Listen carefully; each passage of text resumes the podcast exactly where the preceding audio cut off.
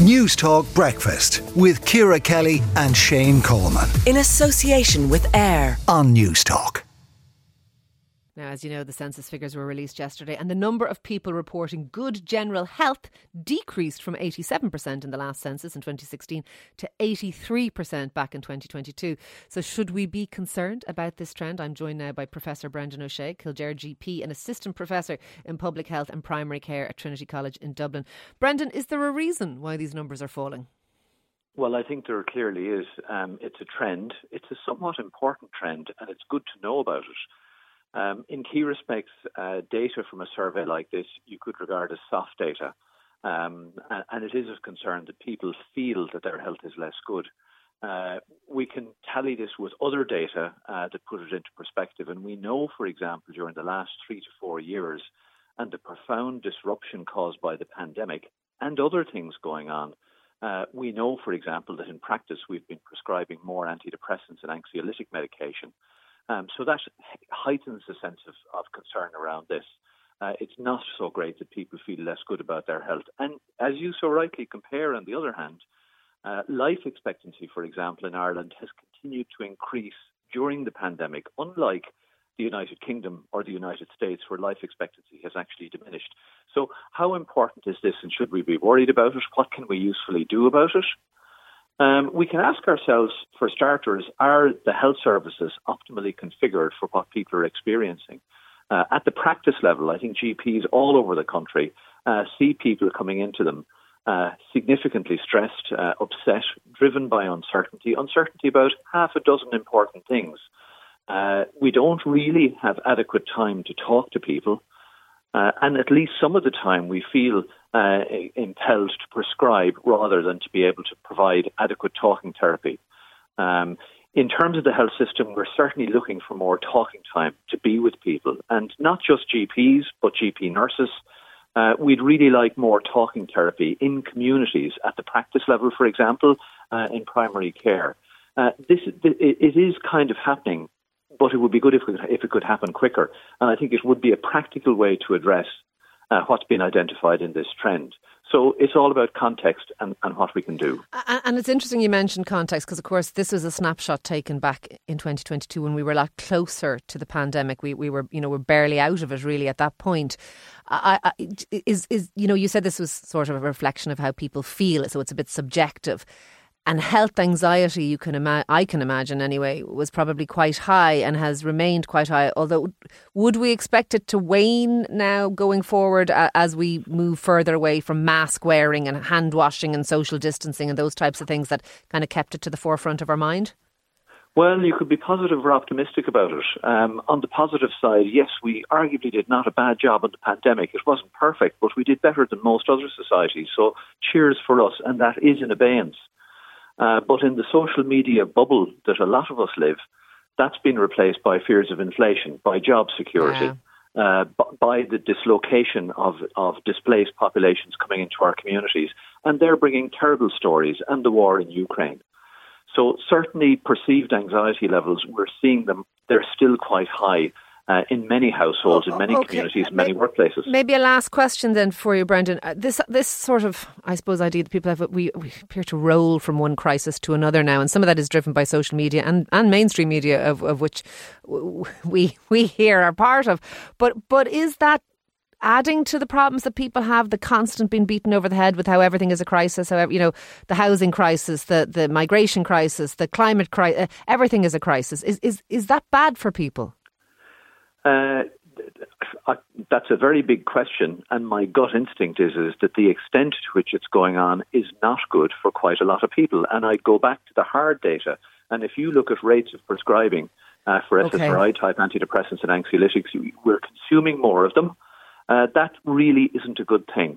So there is a challenge. There's an ongoing challenge. Uh, we should look back, and we can be confident in what we're doing. We've actually done a lot of things well, but the way uh, uh, personal psychology works and the way social psychology works is we immediately discount the good things yeah. and we race on to the next crisis. So cheers for Newstalk, stopping and putting this in a context. Uh, it could be worse. It certainly could be better. The science gives us a good indication what we can usefully do to make this better. And that was Dr. Brendan O'Shea there, uh, Assistant Professor in Public Health and Primary Care, Trinity College in Dublin. But elsewhere in the census data, it's also revealed that the over 70s are the biggest growing demographic in the country. I think it has grown by over 25% in the last, uh, since the last census. And for more on this, I'm joined now by David Robinson, consultant in geriatric medicine and member of the Mercer's Institute for Successful Ageing at St James's Hospital. Good morning to you, David. Um, are we doing enough to, to I suppose, future proof as the population ages? And it was quite stark in this, the growth in the over 70s um, and, and the changing demographic for that group as well. Are we doing nearly enough to provide for them? Hi, Ciara. Thanks for having me on. Uh, we're probably not doing enough, although there's a lot of um, positive things. I mean, at an individual level, we're much healthier than we had been before. I mean, there's a much um, an 85 year old now is much healthier and more robust than an 85 year old would have been 15 or 20 years ago. So we know that if we stay physically, socially, and mentally active, uh, we know that we're more likely to be healthier and robust um, in older age. Um, as a society, we are trying to tackle this. We're moving towards more community based care. Um, you know, there's a, there's an integrated care program for older people. We're looking at rehabbing people in the home. Uh, we have community geriatric teams um, in the community, um, which will try and prevent um, hospital admission. So we are doing we're doing a lot, but there's a lot more that can be done.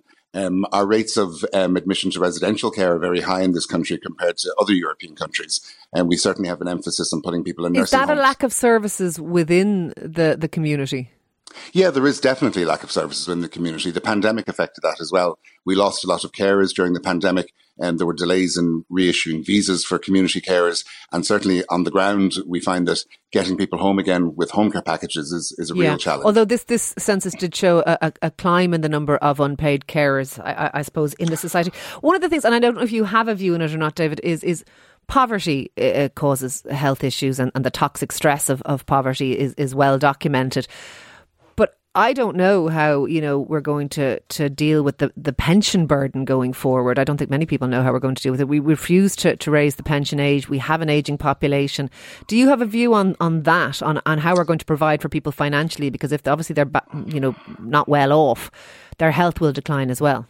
Oh yeah, well, poverty. I mean, poverty leads to lack of control, and lack of c- control leads to stress. So it was interesting what Brendan O'Shea was talking about mm. talking therapies. I mean, um, I'm co-chair of the All Ireland Social Prescribing Network, and that's a mechanism of demedicalizing things, where we refer people to a link worker. So people who are stressed, isolated, who have low mood, can be referred to a link worker who links them into community resources to improve their health and well-being. So that could be talking therapies, it could be walking groups. It could be, um, you know, gardening. I mean, there's a lot of things that can be done to de-stress people that aren't that don't don't focus on the medical stuff.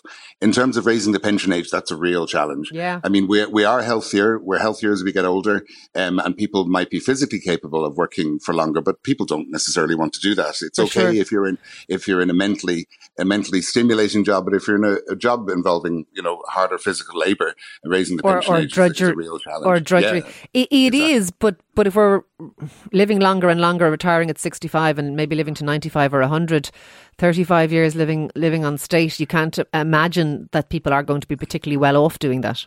No, I know, but you can see the resistance. Um, you can see the resistance um, to raising the pension age. But then, I mean, if we promote intergenerational solidarity, I mean, the idea of communities living together where younger people are supporting older people um, uh, in a in a social sense, then that becomes less of a less of a challenge from a financial point of view. It's a very interesting uh, topic, and one that I suspect we will come back to. Thank you for speaking to us this morning. That is David Robinson's there, consultant in geriatric medicine and member of the Mercer's Institute for Successful Ageing at St James's Hospital. Newstalk Breakfast with Ciara Kelly and Shane Coleman. In association with AIR. Weekday mornings at 7 on Newstalk.